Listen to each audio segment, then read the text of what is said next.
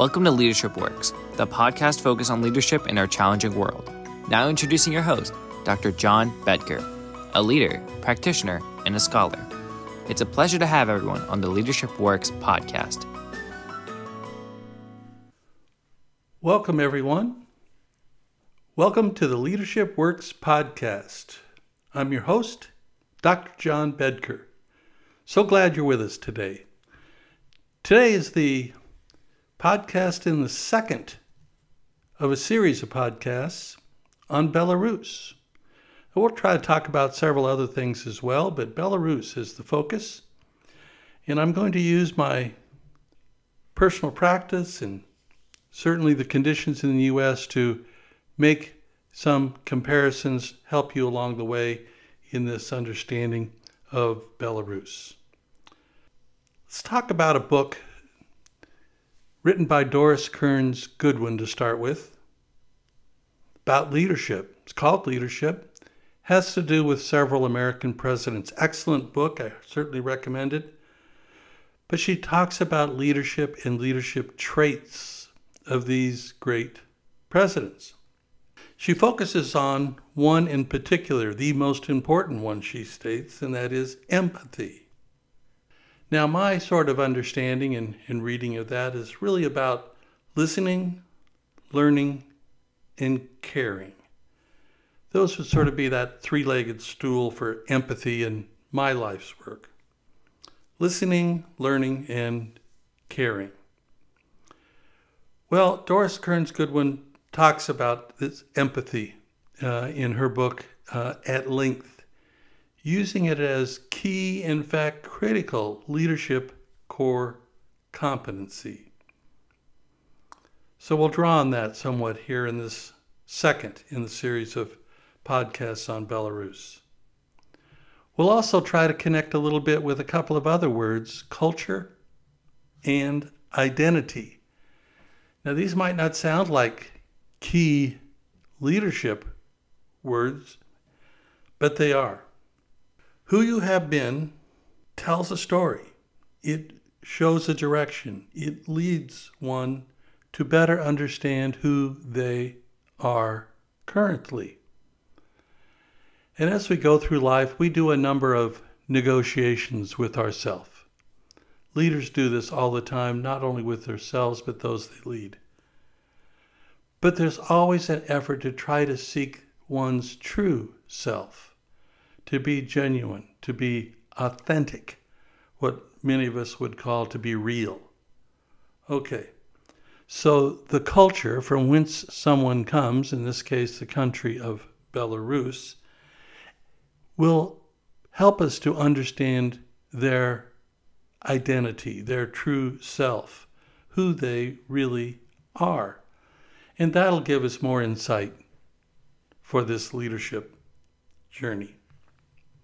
Okay, so going to look at several axes. And again, I'll try to connect it to things in the United States we can relate to. Want to be very clear, there's not an equivalency here. We're not trying to say one is the other or vice versa.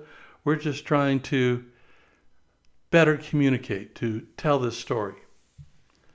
So what will we look at? Well, we'll look socially, we'll look politically, we'll look economically, and we'll look militarily at Belarus, where it is, and a little bit about how it got there.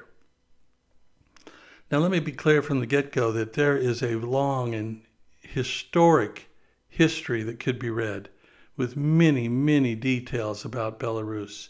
It is complicated, it's lengthy, it's involved, it certainly is nuanced. Um, so what I do here is literally a cameo. But hopefully it will communicate a message. So let's begin. Socially, where is Belarus? Well, one of those key factors, getting right to this culture and identity piece I touched on a minute ago, is language. That defines who a country is a little bit socially. Well, Russian is the language spoken at home by some seventy percent of the population of Belarus. less than a quarter, less than twenty-five percent of the people of Belarus speak Belarusian at home. Wow. Well, that tells you something already about their connection, their historical culture, their historical leaning, and who they might see as their true self, expressed in language. Again, this Russian language is spoken by nearly seventy percent of the population at home. What about religion? Well, the freedom of worship is granted by the Belarus Constitution. It's in there. But, and this is a key here, but religious organizations that the state, which is to say the leader, deems harmful to the state can be prohibited, and have many times. So a bit of a contradiction. Written in the Constitution, but prohibited if deemed inappropriate or harmful to the state. A little bit more about religion. About sixty percent of the people of Belarus state that they do, in fact, belong or are affiliated with this particular religion. forty-eight percent of those people are Orthodox Christians, far and away the largest group of uh, religious practitioners. About seven percent are Catholic, and then small numbers of other uh, religious uh, faiths as well. So about sixty percent adhering to some religious belief. Let's talk about size, scale. Belarus has a little over nine million people, but not unlike other countries in the world, but the population is shrinking. The birth rate uh, is not sufficient to grow the population. So what do we learn here from this first sort of axis, the social axis? Well, we learn some things that are important about leadership. We learn about us versus them, you know, who they are. Um, the Constitution may say one thing, but the practice may be different. So how does that come to be? Well, if a person said, "It says this," that's honest, it is truthful, but then the state or its leaders corrupt it differently, well, that's a real leadership challenge. Currently, there's over twelve hundred people jailed. That's civil rights, human rights, because the leader, Alexander Lukashenko, has deemed that they may be harmful to the state. So a little bit of overview socially there. Let's now take a look politically. Belarus has had only one free election following its independence, this following the dissolution of the Soviet Union. Known as the last dictator in Europe, Alexander Lukashenko is the president of what is officially known as the Republic of Belarus.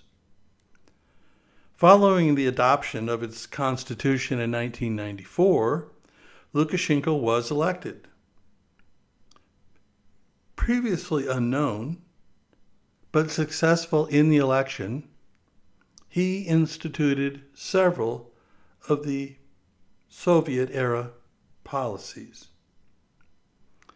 He was re-elected in two thousand one, two thousand six, two thousand ten, two thousand fifteen, and again in two thousand twenty.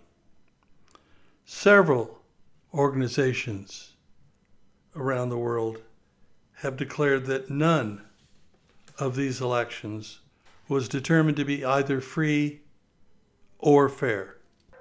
In the twenty twenty elections, a lady by the name of Sviatlana Tsikhanouskaya was recognized by neighboring Poland and Lithuania as the rightful president, the winner of that twenty twenty election.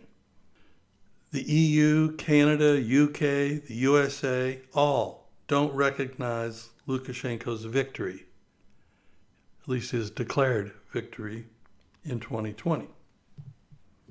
So just a moment about this lady, Sviatlana Tsikhanouskaya. She ran for president after her husband was arrested. Well, there, there you go.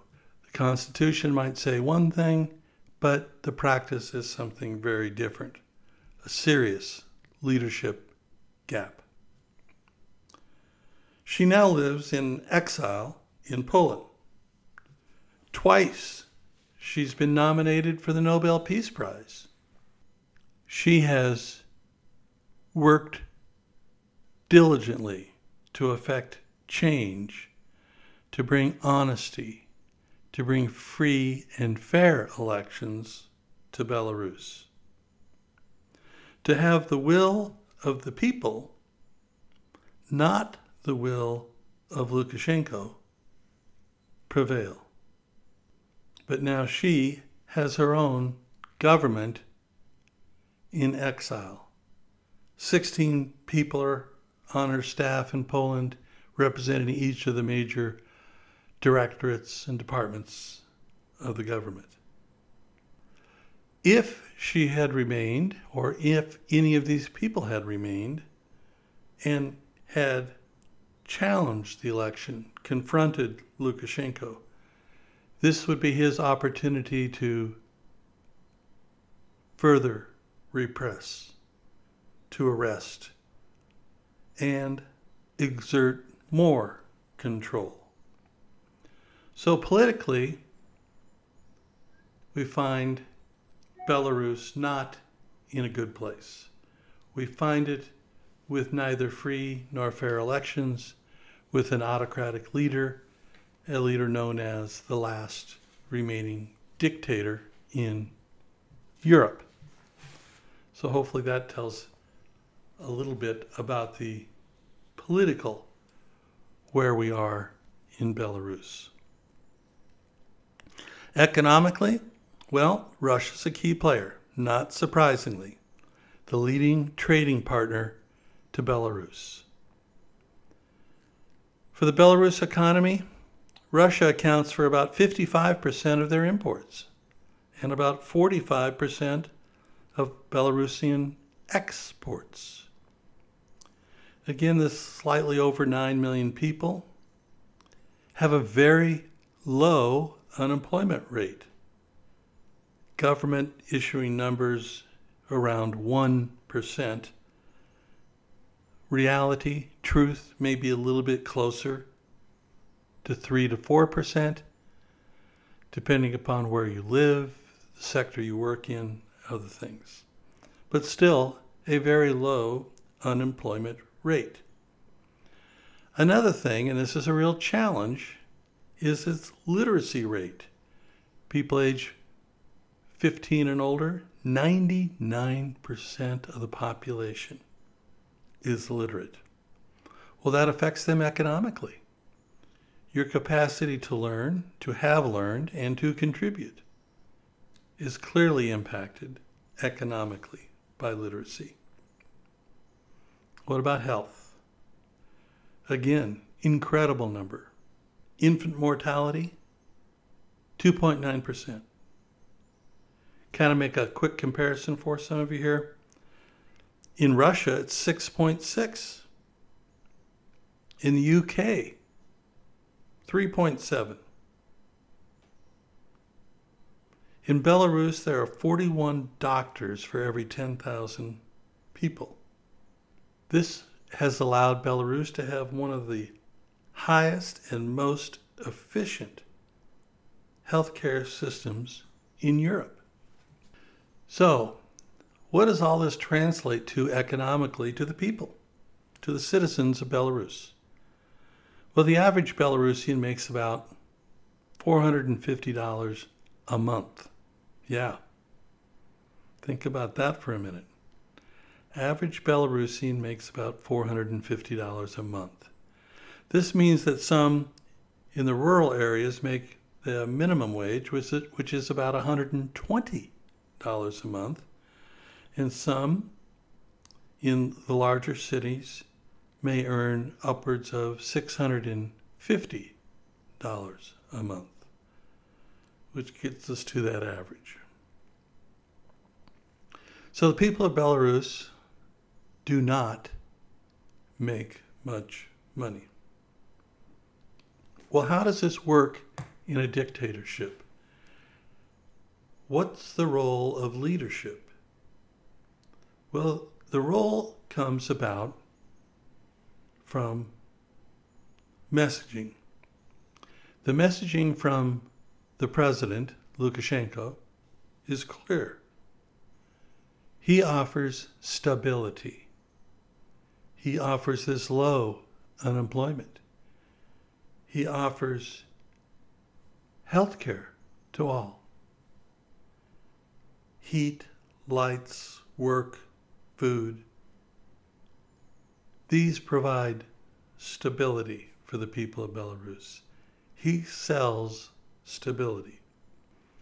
Having spent a good amount of my time in Belarus in the city of Minsk, I can say that it's a very clean and a very safe city. Now, people are at risk, to be sure. But if you looked at the streets, you, you don't see people that are homeless. You don't see p- people uh, panhandling. You see people working. Any person, young person, old person, male, female, could walk down any street and feel safe and secure. Now, at the breakup of the Soviet Union, the K G B went away. Well, everywhere except Belarus. In Belarus, the K G B still exists. And therefore, the law enforcement is quite real, quite present. So, there we have a little bit uh, about the economics and how the economics is impacted and how that messaging is sold to have the people of Belarus, in effect, buy the edict from their dictator. Let's finish with uh, militarily. And I'll do the sort of current cameo. There's a long, long history here again, but in February of this year, twenty twenty-two, Lukashenko agreed to allow President Putin of Russia to stage troops in Belarus for the invasion of Ukraine. Lukashenko then further went on to state that Putin could place Russian nuclear weapons on Belarusian soil. Now, this is an important relationship, a key and critical military relationship. One needs the other. Lukashenko perhaps needs Putin more than Putin needs Lukashenko. But they are codependent. One needs the other. Well, what happened when Russia then wanted to supply its troops after the invasion? Well, there's a train line that goes from Belarus into Ukraine. Well, in March of this year, the head of the Ukrainian railways, Alexander Kamyshin, he closed that train line connecting Ukraine and Belarus, which eliminated Russia's capacity to supply, to have a supply line to the troops in Belarus. So, again, the leadership piece here. Lukashenko is the commander-in-chief. I mean, to, to think about generals, uh, to think about leaders of units, divisions, really not consequential, because Lukashenko decides, and he largely decides what Putin tells him to decide. He is the willing accomplice to Putin. So very short, very brief. It's um, moments, a cameo of socially, politically, economically, and militarily where Belarus is today. Now, each of these axes, though, does have an important story from a leadership perspective. I talked in the beginning about Doris Kearns Goodwin's book on leadership and government leaders, how she stressed empathy, the importance of empathy for leaders. And I think in just even the short cameo, you get the clear understanding that that empathy does not exist with the leader in Belarus, Alexander Lukashenko. Talk about culture and identity. A little more challenging axes here because of the historical connections to and with Russia and the Soviet Union. It's not precise, but you can kind of draw a picture in your mind. If you think about a picture of Belarus and you think about the eastern portion, that which abuts Russia, its neighbor to the east, those people are much more culturally and identifying as Russian. More in the central, where the capital city Minsk is located, a little more divided, a little more Western, a little more forward-thinking, certainly Western economically thinking, Western socially thinking. And then when you get to the Western regions of Belarus, um, Grodno, wonderful town, abutting the Polish border to the west, Belarus's neighbor to the west, you find much more Westernized ideas, much more Westernized economy. And that tells a story about Belarus as well. Well, I want to talk about what all this means for us. Does it have a connection? Certainly no equivalency. I absolutely don't want to even suppose that. But is there some sort of story, something that we can be learning as leaders? Well, I've often used in my practice uh, an assessment tool called the Leadership Practices Inventory. Kuzas and Posner developed the tool. Again, I've used it often. It's to assess leaders, to understand strengths and opportunities for growth, challenges they may have. What I call arrows in a quiver, okay? Leadership competencies. We all have competencies, but which ones are particularly strong with you, with me, with us? And which ones could we develop and get better at? Well, the L P I does that in its own analytic way. So let's talk about that here just for a quick minute. First is modeling the way. Well, in the U S, we have a real challenge there because the American values, the things that made us American, our values, our principles, are being challenged. There are those that would like to deconstruct the state, those that think that only certain Americans should be here, that only certain Americans should have rights, and others should have supra rights. We are not modeling the way in a way that we could, in a way that we should. And in Belarus, we see the fruits of that. Does not matter what that constitution may say, the president will determine the way. The people, and the leadership in particular, are not modeling the way. We are in danger of that ourselves. There is a challenge to our democracy. We need to model the way of a democracy. Next, the L P I talks about inspiring a shared vision. Well, again, here in the U S, we don't share a vision often. We have polarity. We have tribalism.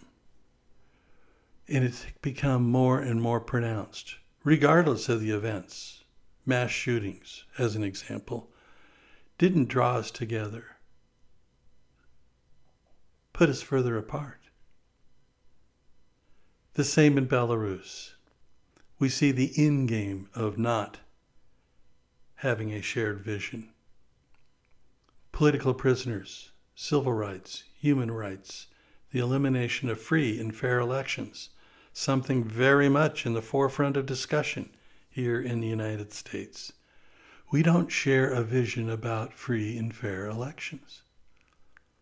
Well, in Belarus, we see the end game of that. Next, the L P I talks about and measures one's challenge of processes, challenging the process. Well, we might challenge things, but our form of government stymies us. We are in a position in our federal government where the minority can affect the majority by not being able to undo a filibuster, by having certain Democrats, Joe Manchin in particular, scuttle a Democratic agenda, to have the Republicans vote with unanimity, with absolute clear messaging, however untruthful, misinformation, disinformation, with regularity. People that challenge the process are chastised. Well, in Belarus, we see that. We see people being put in jail for challenging the process. What about enabling others to act? Well, in Belarus, the very definition of an autocracy and a dictatorship is no, we don't do that. Are we headed there also in the United States? What are our leaders doing about that? And lastly, the L P I talks about and measures us those that are encouraging the heart. Very, very important construct for leaders, to encourage the heart. Well, I do think President Biden attempts to do that, but the messaging, oh my goodness, and the execution, oh my goodness. The Republicans, on the other hand, discourage the heart. A woman's right to choose, absolutely not. In fact, that's just the beginning. Maybe we should go further to take away more reasons for our being. So, we have made this analogy between us and them, between where the United States is and is headed, and where the end game could be. Belarus. Not an equivalency yet, absolutely not. But how are we modeling the way? How are we inspiring a shared vision? How are we challenging the process? How are we enabling others to act? How are we encouraging the heart? These are very important leadership core competencies.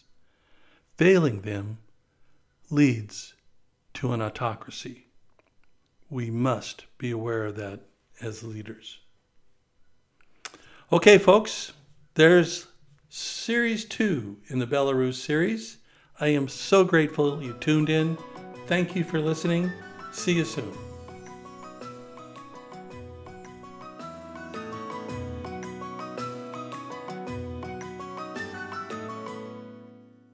Thank you all for tuning in. We sincerely hope you will tune in again to the Leadership Works podcast. If you enjoyed this podcast, please tell your friends. And, of course, we hope you will subscribe and be a regular listener. Again, thank you for tuning in to the Leadership Works podcast. Have a great day.